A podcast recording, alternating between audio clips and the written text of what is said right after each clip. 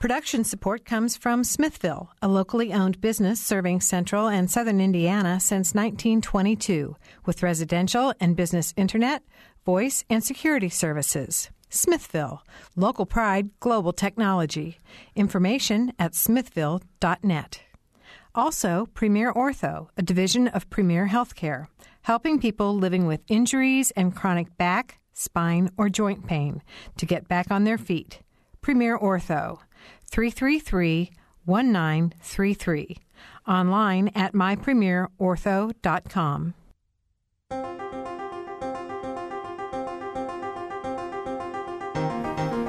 Good afternoon. It is Friday, July 13th. This is a noon edition on WFIU. I'm Stan Jastrzebski. This week, we'll spend the next hour talking about historic preservation and the push to save some of the state's historic structures.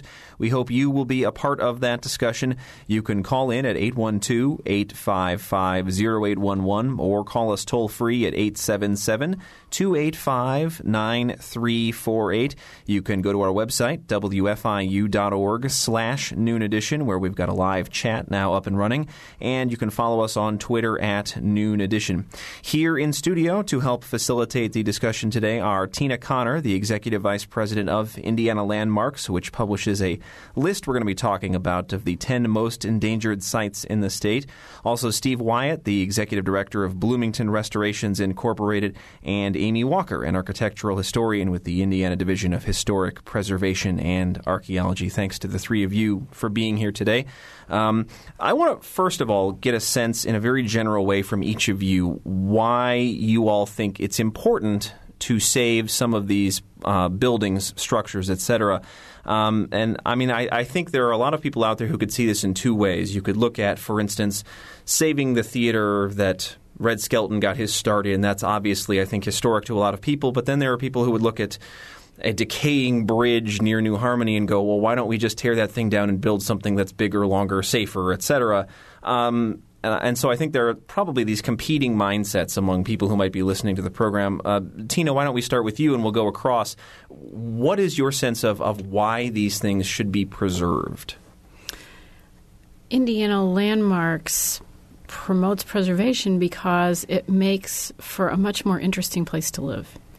Uh, if people go to Europe, they typically go to see old things that express the heritage of the places they're visiting, uh, not places that are all completely new.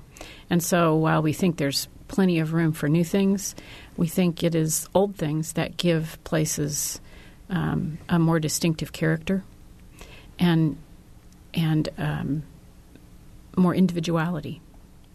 Steve, I think that's what I would say too. Pretty much, uh, it really is a sense of place you get from old buildings and old neighborhoods. Uh, otherwise, it'd just be like every place else. Uh, for example, in Bloomington, I mean, imagine Bloomington without its courthouse, its courthouse square, its core neighborhoods, its landmark buildings uh, it, would be a pretty sad place, I think, with those things gone. Uh, and uh, you can see communities that haven't preserved their heritage, and uh, there's a real difference and a real sense of loss in those areas because uh, people realize that there used to be, you know, a, a, an old city in this town, and it's, it's gone now. And when you travel, like Tina was saying, you can go to places that have preserved their their uh, historic buildings and neighborhoods, and it's just wonderful to you get a real sense of time transport. Like you can imagine yourself living, you know, well before your time and, and, and experiencing what other people experienced who were who, who lived generations before you. Um, so it's just a quality of life issue. And uh, plus, these these buildings make great places to live in and work in and play in. Uh, and uh, it would just be, uh, I think, pretty sad to not have them today. Amy, your thoughts? I agree with both um, Steve and Tina. I think it's also every community has that building that identifies them. The, either the local people, it stands out because it, it's the courthouse, or it's that church on the corner, or you know, think of you know the view from Monument Circle. I, pretty much anyone in the state realizes, oh yeah, Monument Circle. That that's Indiana. That's Indianapolis. Uh, so I think every community. I mean, it doesn't have to be the, the scale of Monument Circle certainly, but every community has that identifying feature, and you know typically it's not the brand new feature. It's usually something that's that's older. That's you know people identify generations over. So I think I think it's important to acknowledge those and, and preserve them when that's possible. Let me start with you and go back the other way on the panel and ask is there a distinction to be made between a structure which is merely old and one that is historic? Um, you know, there's a lot of, of course, uh, we've, we've mentioned buildings in Europe, hundreds and hundreds of years old. Um, some of them are not in great shape. I've seen some of them oh, yeah. myself. Um, how do you decide between what's old and what's historic and thus needs to be preserved or refurbished? Um, that's always a tough question, I think, because I mean you can look at it from from probably our perspective, where we can get into the the nitpicky stuff of why something should be saved. Um, but I think from the perspective of the office that I work in, we're the, the State Preservation Office for Indiana. And what we consider historic is anything that's 50 years old. Well, it could get historic designation if it's 50 years old or older, which is kind of crazy to think that we're looking at stuff from 1962. But um, you know that that's kind of the the federal standard is it's the 50 year mark. That's kind of anyone in, in preservation kind of uses that as a general guideline. That's not to say that something that's newer than that couldn't be recognized for some special element. Um, but you know that's kind of the general general rule that that we go by. Um, you know, and that's not to say that everything that's 50 years old or older should be or can be, but an effort should be made to probably identify it, look into it, and and see what the history of that you know place or feature or whatever what that history is. Yeah, I think that um, yeah, we use the 50 year rule too, of course, in, in preservation, and it's just a uh, kind of the starting point, um, and uh, from there you can look at the integrity of the structure. I mean, does it have the original windows? Does it have uh, other character defining features uh, like the uh, original uh, doors and um, and the interiors? What are they like? What, what's the siding like, or the uh, the masonry? Um, and what's its surroundings like? Are they like they used to be? Um, I mean, a, a, building is not just a building. When you look at its history, it's, it's its setting too. Um, so um, is it a part of a neighborhood of old buildings? And that all kind of weighs into whether something's really worth preserving just because you, know, you look at it. You start looking at it because it's old, but then you decide whether it's really worth preserving. And uh, it also depends on you know who's doing the observation and who's doing the, the, judging. I suppose you know if you're looking at whether to save an old building or not, because um, people use different standards. Uh, somebody could just like that kind of building and say, "I want to restore it," and uh, uh, we, we, cheer all those kinds of things on because uh, you can. Once the building is gone, it's gone, and there's no way to bring it back. You can make a replica, maybe, but it's not going to be the same. Uh, so, uh, if you're going to err, I think you should err on the side of preservation. It sounds like a lot, Tina, of this is finding the story behind a structure or finding the impact that it has on some person or group of people. Is that accurate? Uh, that that's true, and it's also a moving target because 50 years advances, of course, with every passing year, and then there are special cases. We have an Indiana Modern Committee at Indiana Landmarks, for example, and those are people who love mid-century and somewhat post mid century architecture, and they want to make sure that things that may not be 50 yet are paid attention to and are still around to preserve when they hit that 50 year mark because they're, they're, they become an endangered class uh, of buildings. Um, so, so while we also adhere to that 50 year horizon, we, we sometimes look ahead. We also consider we have an African American um, landmarks committee. And sometimes landmarks associated with African Americans have not been the highest style, the most lavish buildings, and therefore can be subject to more jeopardy at an earlier point. And so they may not look distinguished from the outside, but they may be very important and full of meaning to particular populations. So every case is different, and, and we try to listen to the people who need our help and and if they really care about something, then it, it's worth investigating, even if it doesn't quite measure up to some of the the, the typical rules.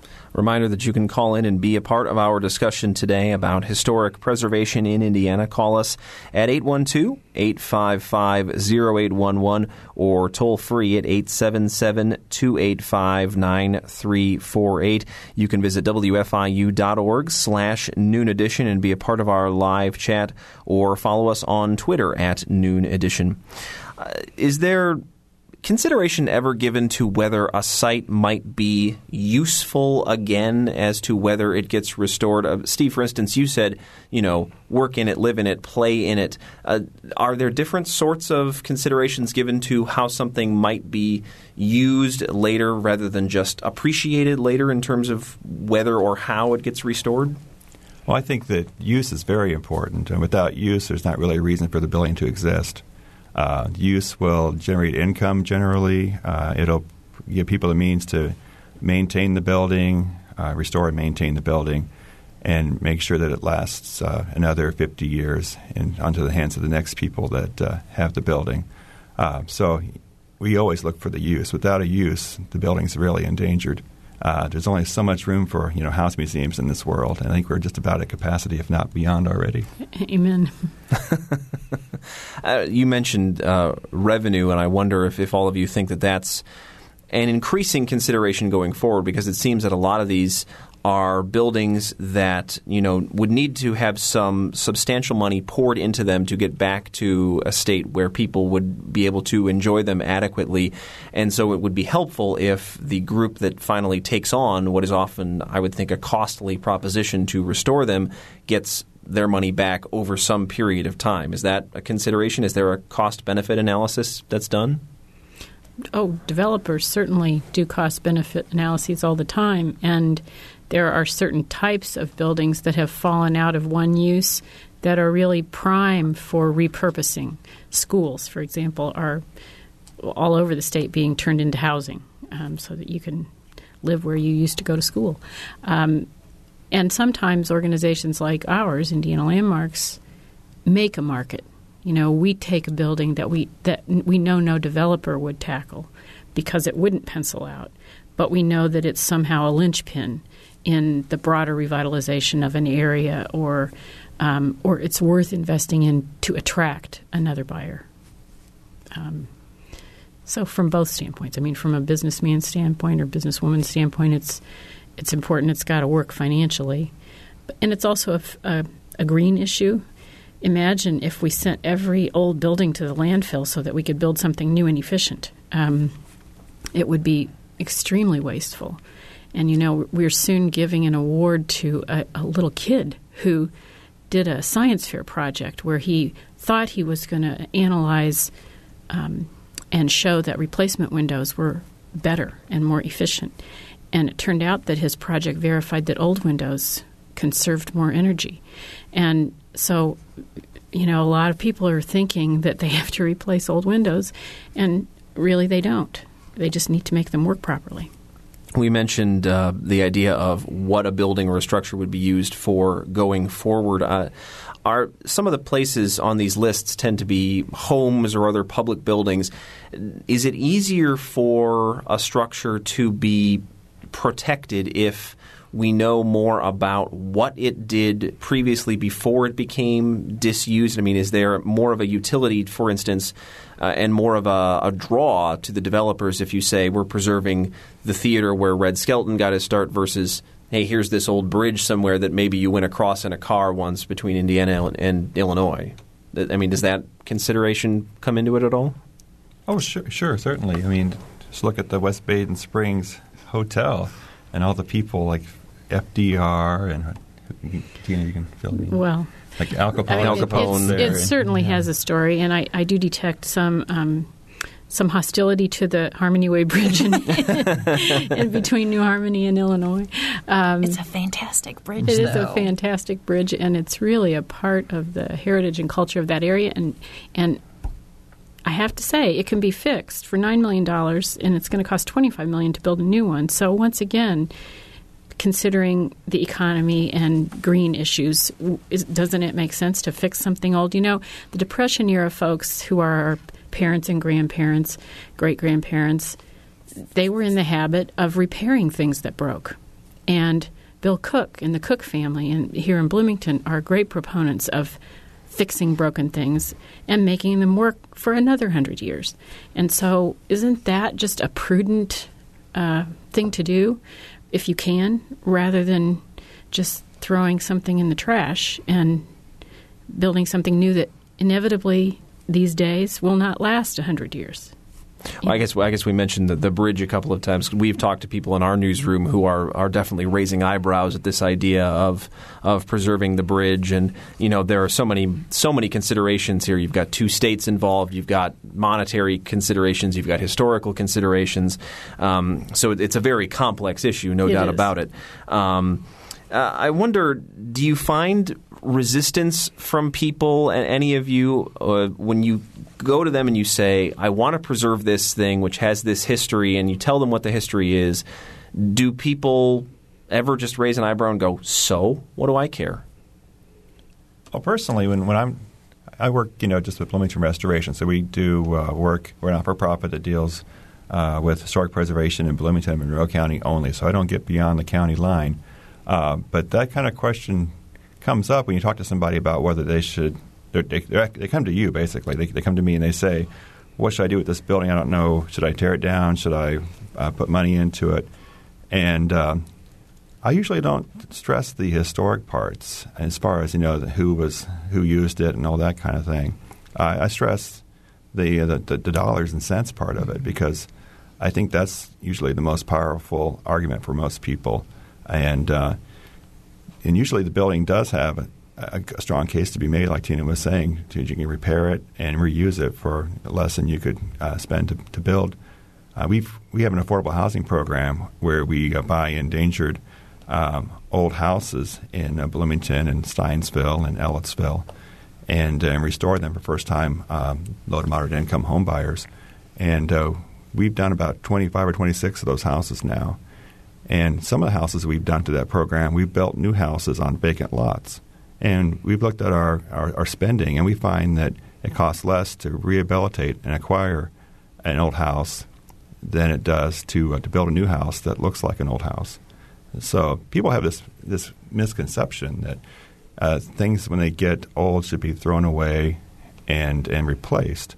And I think that kind of mentality is really past. Uh, That's more prevalent, I think, maybe 20, 30, 40 years ago.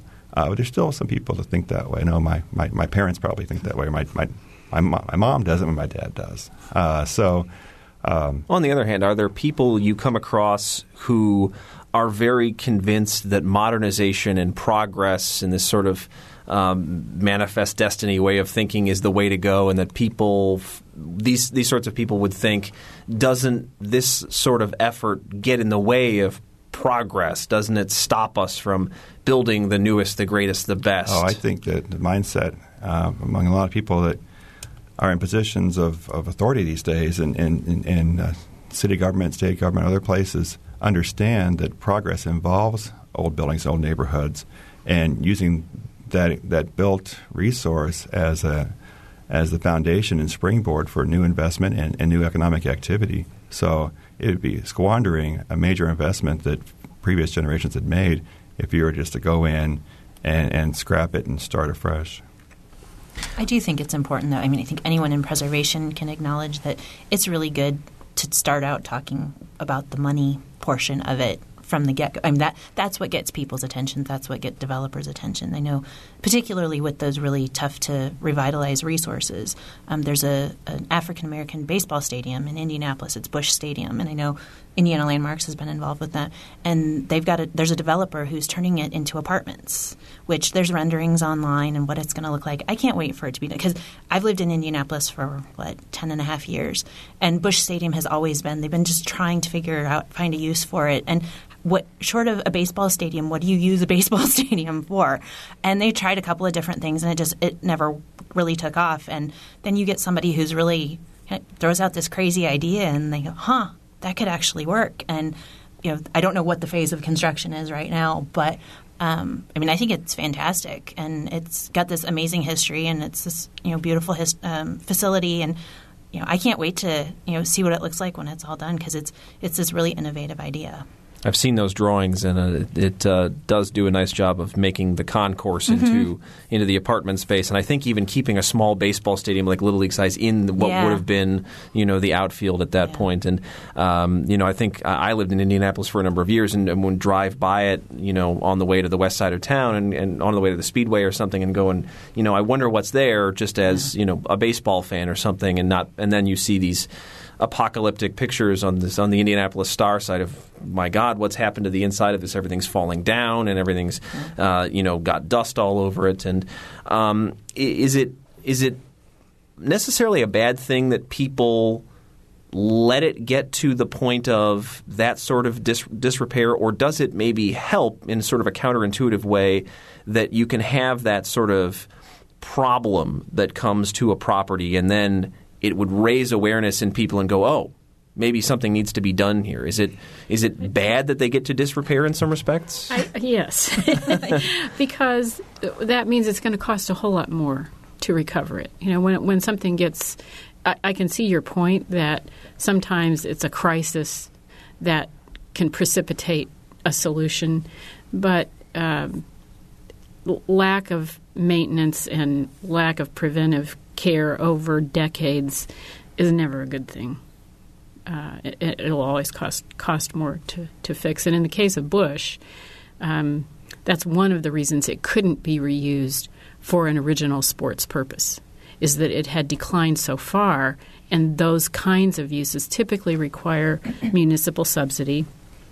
And you know the city was not in a position to fork over millions to to put it back in the shape that it had been when the Indians left in 96. And so it took somebody like John Watson, a developer with a, an unusual out of left field idea that uh, is turning it into housing. So now you can look over the diamond from your cocktails in your living room. I, I, sort of anticipated that would be your answer, and my my next question comes out of that, which is: Does there need to be more done in the interim between a building becoming disused or abandoned in some way and the restoration to ensure that it does not fall into such a state of disrepair that your costs go through what's left of the roof? I guess. I, I don't know what how to legislate that, uh, or, or, that people would want that kind of um, regulation. But we've there was a right sizing cities conference because, of course, now with the post recessionary environment, especially in cities like Detroit, but but every city has lots of foreclosures, lots of vacancy that they didn't have before, and so there is a temptation to tear things down because isn't isn't it's safer to have a you know a vacant lot than it is uh, a a, board, a building that's either boarded or not properly maintained. And um, a Washington D.C. real estate economist has done uh, studies and f- that have shown that historic areas fared much better during the recession. There's less vacancy, fewer foreclosures in those areas, and so just in a preventive way, looking forward, um, I would think that that cities would consider, okay, what do we have in our environment that could be designated, and wouldn't that be a prudent move to take to help stabilize and smooth out some of the uh, ups and downs in the economy? Amy, what about from an archaeological perspective in terms of preserving some of these things that are now being uncovered? Uh, what about the long term preservation of, of just even an area, if you suspect something is in this, you know, one square mile area, can you say, look, we need to put some sort of special designation on this to ensure that it doesn't get worse than it is? I will offer my huge disclaimer right now that I am not an archaeologist. um, but yeah, I, I, you know, call our archaeology staff; they can really give you a good answer. Um, you know, yeah, I think archaeology is is just as important as the above ground structures that that you you see. Um, they predate anything that we have built in Indiana. Um, I know we we document them. You know, there's an archaeological survey program that they maintain. Uh, we nominate different archaeological sites to the National Register of Historic Places, not to the degree that we do for above ground resources, but you know, archaeology is still important. It's still your history. Whenever uh, September is Archaeology Month, and they do different events statewide, and they always have tons of people that show up, and they bring in artifacts. So, hey, I found this in uh, the field across the street, or and you know they they do a an artifact roadshow at the state fair at the DNR building, and um, people can bring stuff in and at least have it identified. And so, what is this? How old is it? You know, just because people are curious about that stuff, and it generates so much interest. So, yeah, archaeology is is definitely as important. You just it, it's harder to see because you have to dig for it. In many cases, you can't see it. Exactly. well, and, and, often we don't want to identify it precisely on the radio, for example. Yes. Because exactly. uh, there are laws. There are people who will come and rate it of yeah. of artifacts that are what gives it meaning, and so you want to keep things intact. All right, well, we've reached the bottom of the hour. We need to take a quick break here on Noon Edition, but during our break, you're welcome to call us if you're listening to our discussion of historic preservation in Indiana. Our telephone numbers are 812 855 0811 or 877 285 9348. Find us on Twitter as well at Noon Edition. We'll be back in just a couple of minutes.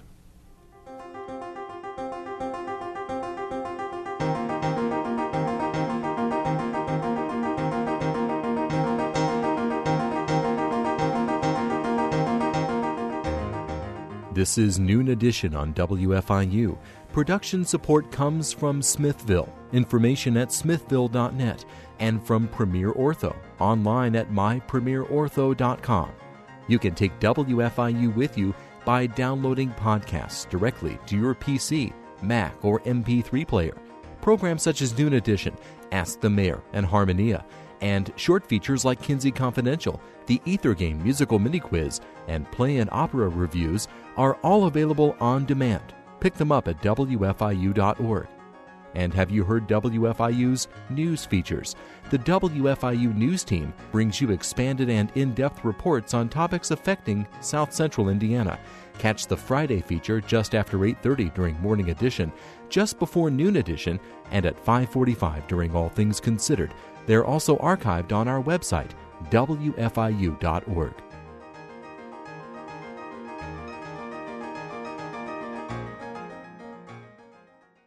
Edition on WFIU. I'm Stan Jastrzebski today with us in studio for our discussion of historic preservation in Indiana are Tina Connor, the Executive Vice President of Indiana Landmarks, Steve Wyatt, who is the Executive Director of Bloomington Restorations Incorporated, and Amy Walker, an architectural historian with the Indiana Division of Historic Preservation and Archaeology. Um, Steve, I wanted to get back to something you said at the very beginning. You said you were interested in, for instance, the fact that there were like the courthouses that that didn't make for instance, the city of Bloomington like any place else, is what you said. And I, I got to thinking about that, and I, I wondered if there was a if there was a sort of a, a funny way that was exactly wrong, in as much as each county in Indiana pretty much has a courthouse.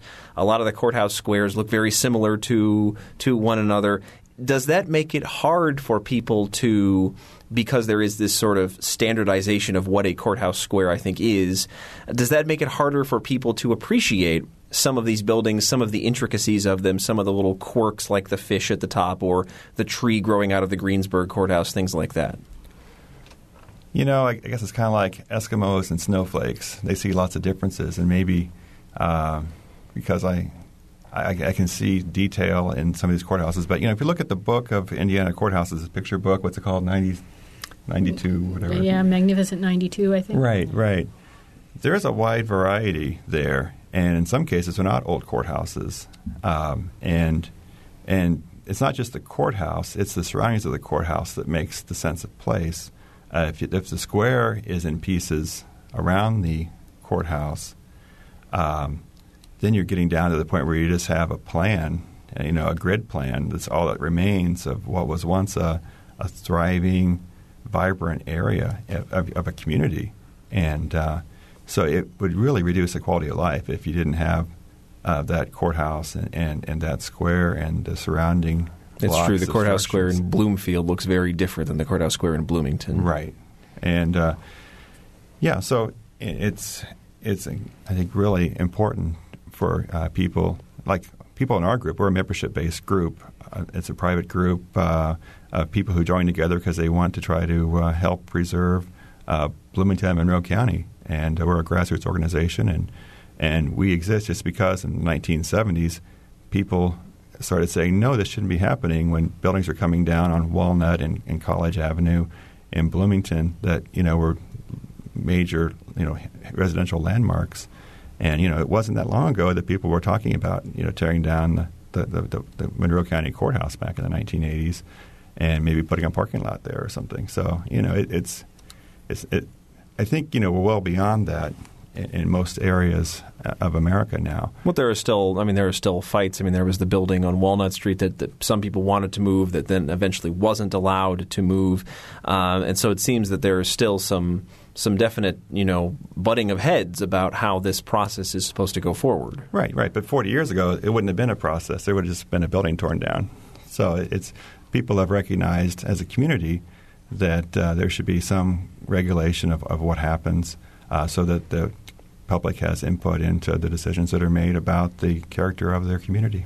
You all were talking during our break that there's a, a, survey going on in Monroe County now of buildings 40 years old or older. Amy, can you tell me a little bit about how that's proceeding? Yeah. Um, that, that's one of the tasks that is mandated for our office is to identify historic resources. And so, back in the late 70s, our office uh, started a, a county survey program. So we generally do it county by county. Um, in some instances, we do just individual cities, but um, back in the day, it was paper and black and white photography. And starting in uh, fall of 2008, we moved into the digital age, and so the the surveyors are out in Bloomington uh, as we speak, hopefully, um, working with tablet computers and digital cameras and they're documenting any building that's 40 years old or older. They drive every street and gravel road and everything they find. How do they um, know? Out of curiosity, how they, do you... they all have a background in architectural history or preservation, and they go through a training process at the beginning of, of their you know stint with us. Um, but they, they're looking. They estimate a date of construction and you know what kind of architectural style it, it may have, um, and then they look at, at materials and any changes over time that that may have occurred um, take pictures, and then all of the data is getting um, converted into our online database. So, is this something you plan to do for much, if not all, of the state?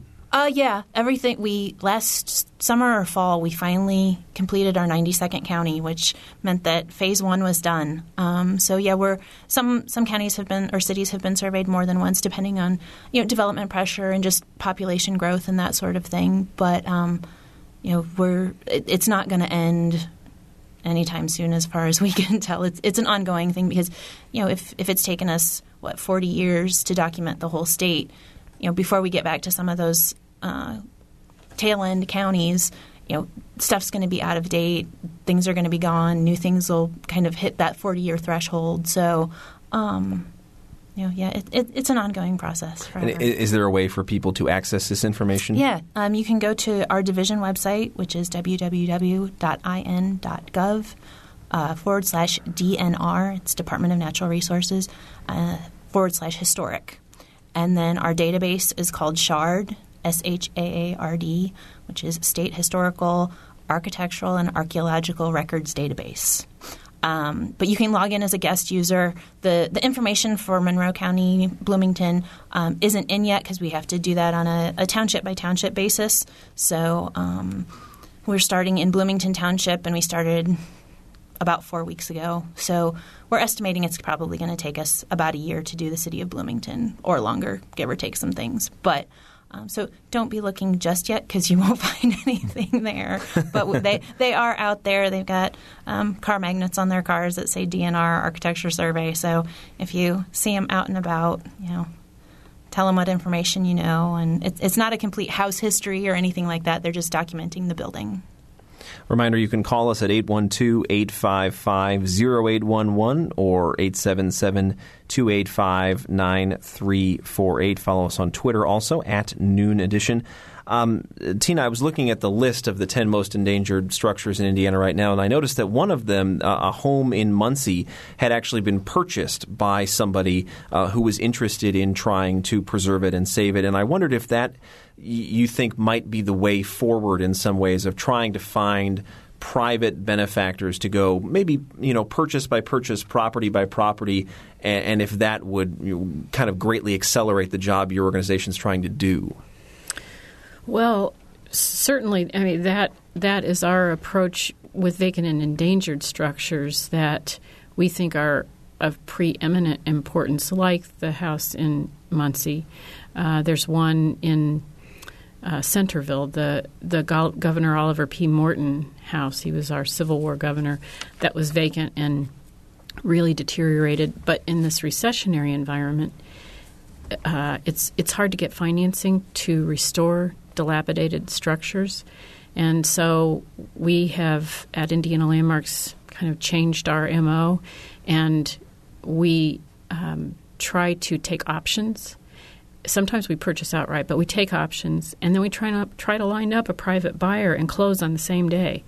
Um, and so we're not out a lot of cash.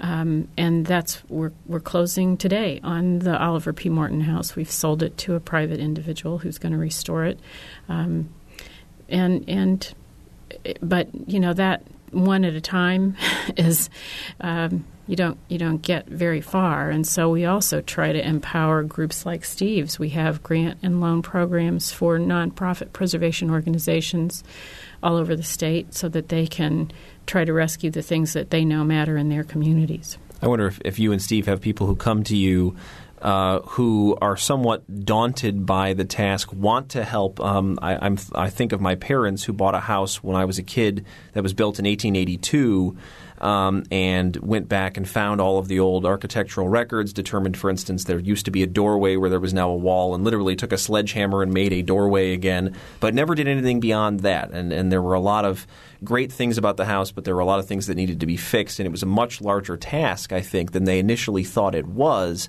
Um, if if there are people, for instance, out there who might have had more foresight than my parents had in terms of how big these these projects are, is there a way to get people over that that hill of yes, it's going to be a long term project and it's going to take a lot of sweat and probably a lot of money in some cases.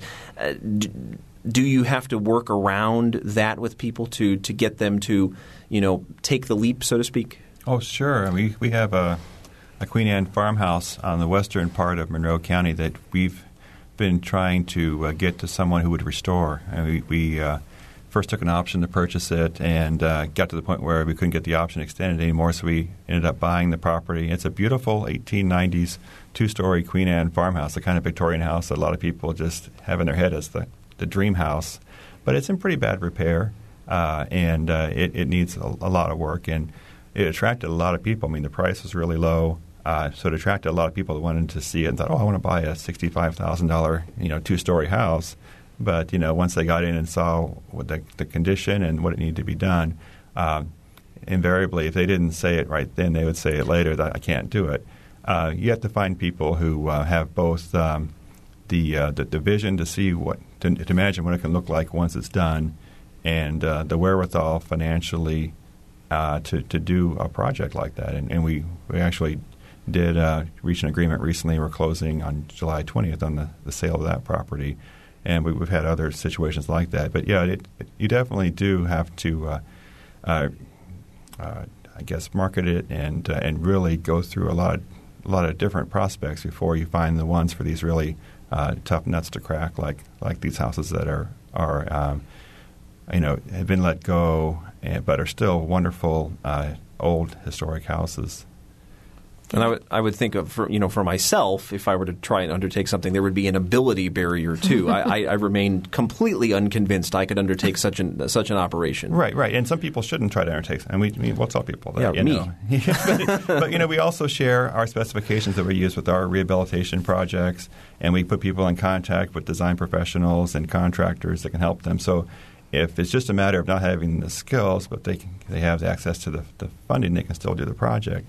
Uh, but you have to have either the skills or the funding, or usually both, to to, to have the confidence to do what, some of these projects. What were you going to say, Amy? We have a historical architect on staff. His name is Dave Duvall, and you don't have to be pursuing. There are rehabilitation tax credit programs, but that that Dave oversees and can help guide people on their their restoration projects. But he's also available if people just have a question about an old building and what they need to do about. It. So when your parents, you know, took the sledgehammer to the doorway, it's like, oh crud, we hit something we weren't supposed to. You, know, you call Dave. I do that with Dave, and I have my old house, and like Dave, I found this. What do I need to do?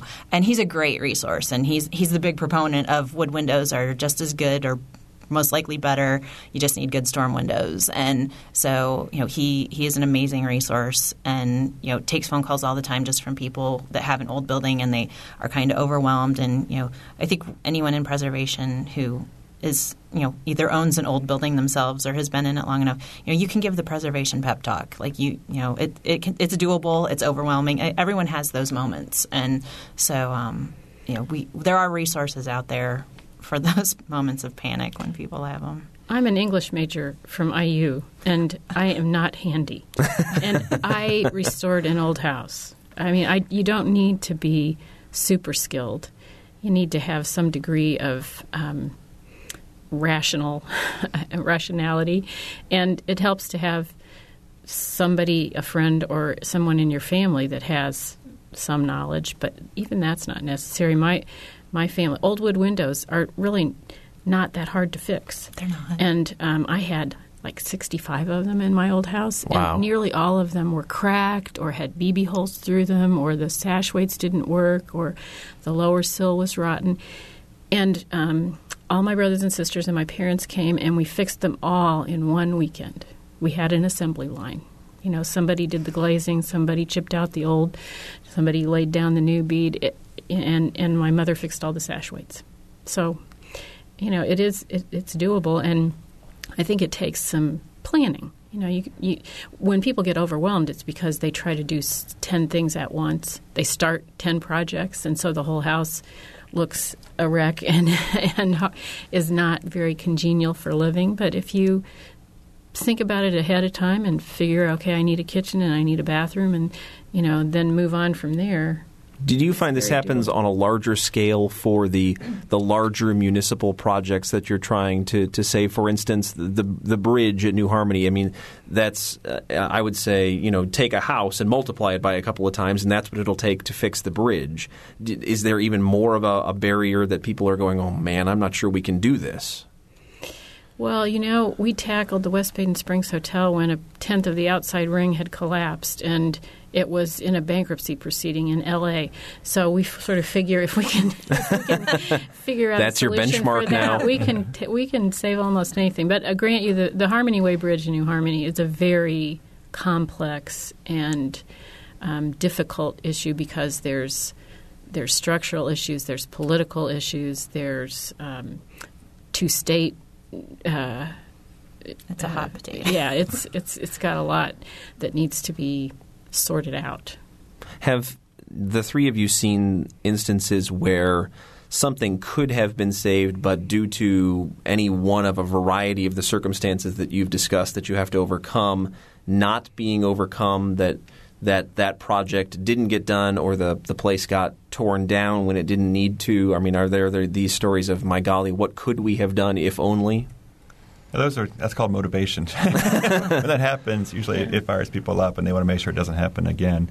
Uh, because sometimes buildings that get torn down, sometimes important buildings get torn down that, that could have been reused and, and, and kept for future generations. Uh, but a lot of times that's what causes historic districts to get formed. People band together and say, I don't want to see any more of my neighbor's houses torn down. And they, they come together and they ask the community, you know, the city council or the, the county council or whoever it might be, uh, you know, for an historic designation to uh, have a review process before things get torn down or altered. Let me ask each of you just then. Interestingly, um, we'll start with Tina and we'll go across. Give me give me two examples. One of a big time success in, in in preservation or refurbishing that you're aware of, and one of a a failure or a problem that couldn't be overcome, or, or something that you kind of maybe it's something that you kind of regret that you wish you could, you could go back and, and fix now? Well, I, would say the West Baden Springs Hotel is just a fabulous success story that uh, involved local people. It involved Indiana Landmarks, the Cook family, and and everyone who toured it over a couple of decades. Um, and look at it now. If you haven't been there, you must go. It's just a beautiful place that takes your breath away, and you kind of wonder how in the world it came to be in southern Indiana. Really is amazing um, to stand at the bottom of the center of that dome and just kind of look up and around. I took my grandson there for the first time uh, a couple of weeks ago, and I blindfolded him and made him walk in, and then I whipped off his blindfold when he got to the middle. he said, "Awesome, awesome," um, and a loss. You know, years ago we had the Wabash, the old Wabash High School, on our 10 most endangered list, and it was a beautiful building, vacant, privately owned by an individual who was mad at the city for giving him several um, substandard building violation um, citations. And we put it on our 10 most endangered list thinking that that might that we might be able to help broker some solution but he became so enraged at the city that he attached chains to the portico of the building and to his bumper of his pickup truck and drove off and just pulled down a big chunk of the building. And, oh my! Um, and and then it, then it you know it was too late for it. Looking back, is there something different you know we could have done? We, we didn't really come up with anything. I mean, that was just an, an unusual case and a whole set of circumstances, and that very often there's no formula for saving a historic building, really, because each set of circumstances, each ownership situation is different, and you just got to be clear eyed and try to figure out okay, what do we need to do first, and what comes after that so that you are prepared. Steve and Amy, I'm going to give you both a second to think. I want to get to our phone caller who we need to get in real quick here. So well, we have Joseph on the line from Bloomington. Joseph, thanks for calling in to Noon Edition. Hey, great. Uh, yeah, great show. Uh, I just had a few questions and observations. Uh, one is I noticed that historic site on East 10th is for rent. It's the old, I think, preservation headquarters or something. What What is the situation with that? Sure, that's uh, Bloomington Restoration's right. uh, headquarters there. We have the Daisy Garton uh, farmstead. It's historically called the Hinkle Garton farmstead, but Daisy was the last uh, person there. Um, we have the two story farmhouse where we have a museum in the ground floor, and the upstairs is our office space. And then there are other buildings on the property. It's 11 acres altogether, and that's the uh, the second house that was built uh, when when Daisy um, got married. Uh, so it's, it's, from around 1920 and uh, we use that as a uh, we maintain it as a rental house, and uh, is a two bedroom apartment on the main level and a one bedroom upstairs. So, in this time of year, we were re renting it. We just signed a lease on it uh, today, as a matter of fact. Oh, okay. And I wondered, uh, what about the big former city council building in Indy? It's massive and it seems kind of classic, and I think it was used as an art show this summer. Is that an endangered thing, or is that being repurposed, or what? Well, um, I, I, I, would say it's not endangered um, because the city recognizes its value uh-huh. and uh, is keeping on top of making sure that there's no water coming in. And it, it shows the building to people all the time. And uh, I think we will find there is a task force working on it. And there will be a solution uh, soon, I believe, that will repurpose it in some way. It may be a private use. Uh-huh. Another thing I was wondering is um, I replaced, uh, I have an older home and it had the double hung windows, and I replaced it with uh, some sliders, and they're great because you can just open them and let air in, and then you can close them, and you get a nice seal around the whole entire thing. So sometimes a replacement window can be just as good, if not better, in terms of letting in more light and air than the older ones. But more to the point, I was wondering. I was looking at several websites for historic preservation, and including the national one, and I, I couldn't find anything about this 50-year thing, and I wonder if that's kind of new because the general feeling of the historic thing, it seems on the national side, is historical significance. And now it seems to be that it's kind of changing to well, somebody lived there sometime and it's older. So, can you address? Is there a changing kind of construct, and what is old, and is just anything old historic, or does it have to have truly significance, like the log cabin of Abe Lincoln and that kind of thing? Well, the, the 50 year rule was established when the National Register of Historic Places was established back in, what, 1968? Um, 66, I think. Yeah, the, yeah, 66. And um, that they just determined that threshold. And so state offices like ours and then, you know, other um, preservation organizations kind of follow that 50 year threshold because that it, it used to be kind of a, a, hard and fast rule. As time goes on and people realize that they're the uh, recent past, kind of mid century modern stuff, um, I think there's a little flexibility with that, but it's it's a general guideline. Um, if you go to the National Park, Ser- if you search National Park Service and National Register of Historic Places online, um, that'll get into kind of the the specifics, I guess, of the 50 year rule and and what they're looking for in terms of a National Register of Historic Places application. And yeah, you, you do get into what we call architectural integrity and the significance of the property. Um, all of that kind of has all but always been keyed around a National Register nomination. So um, that's kind of where the the initial foundation for preservation kind of started, and it's it's grown from there. But that's where a lot of the, the general guidelines and things that, that we follow today kind of evolved from. Joseph, thanks so much for your call. We certainly appreciate it, uh, and we appreciate all of you who have been following us on Twitter as well today. Um, real quick, we've got about a minute left. A quick success or failure from each of Steve and Amy. I want to make sure we get in before we have to take off here. So you've got 30 seconds apiece. I'll stick with success then. Um, the Stinesville Church uh, was ready to fall down, basically. Uh, it had been abandoned for more than 30 years. And uh, we worked with the, uh, the owner of it, and it was in his basically his backyard, and he was tired of looking at it falling down. And uh, we got an option from him and, and, got, it, got it into the hands of someone, Mark Stoops actually, who agreed to restore it and it's it's a wonderful house now. It hasn't been changed much. It still looks like an old country church, and uh, it's right there at the top of the hill, top of Stinesville, and all right, it'd be hard to imagine it not being there. Amy, real quick, um, I would have to say the Fowler Theater up in Fowler. It's about a half hour what west of uh, Lafayette. It's just this charming little Art Deco theater. They sent in a nomination years ago, and and it's partial to my heart because I helped rewrite the nomination, and then they've uh, applied for grant funding and other funding sources, but you know it's it's this bright blue enameled steel building and flashy and yeah, it, it's fantastic. It's still run as a movie theater, so if you got a free weekend, go up to Fowler for because it, it's such a great little theater experience. All right. Well, thanks to the three of you so much for being here. For Mike Pashkash, Julie Raw, and Gretchen Frazee, I'm Stan Jastrzebski. Thanks for listening to Noon Edition.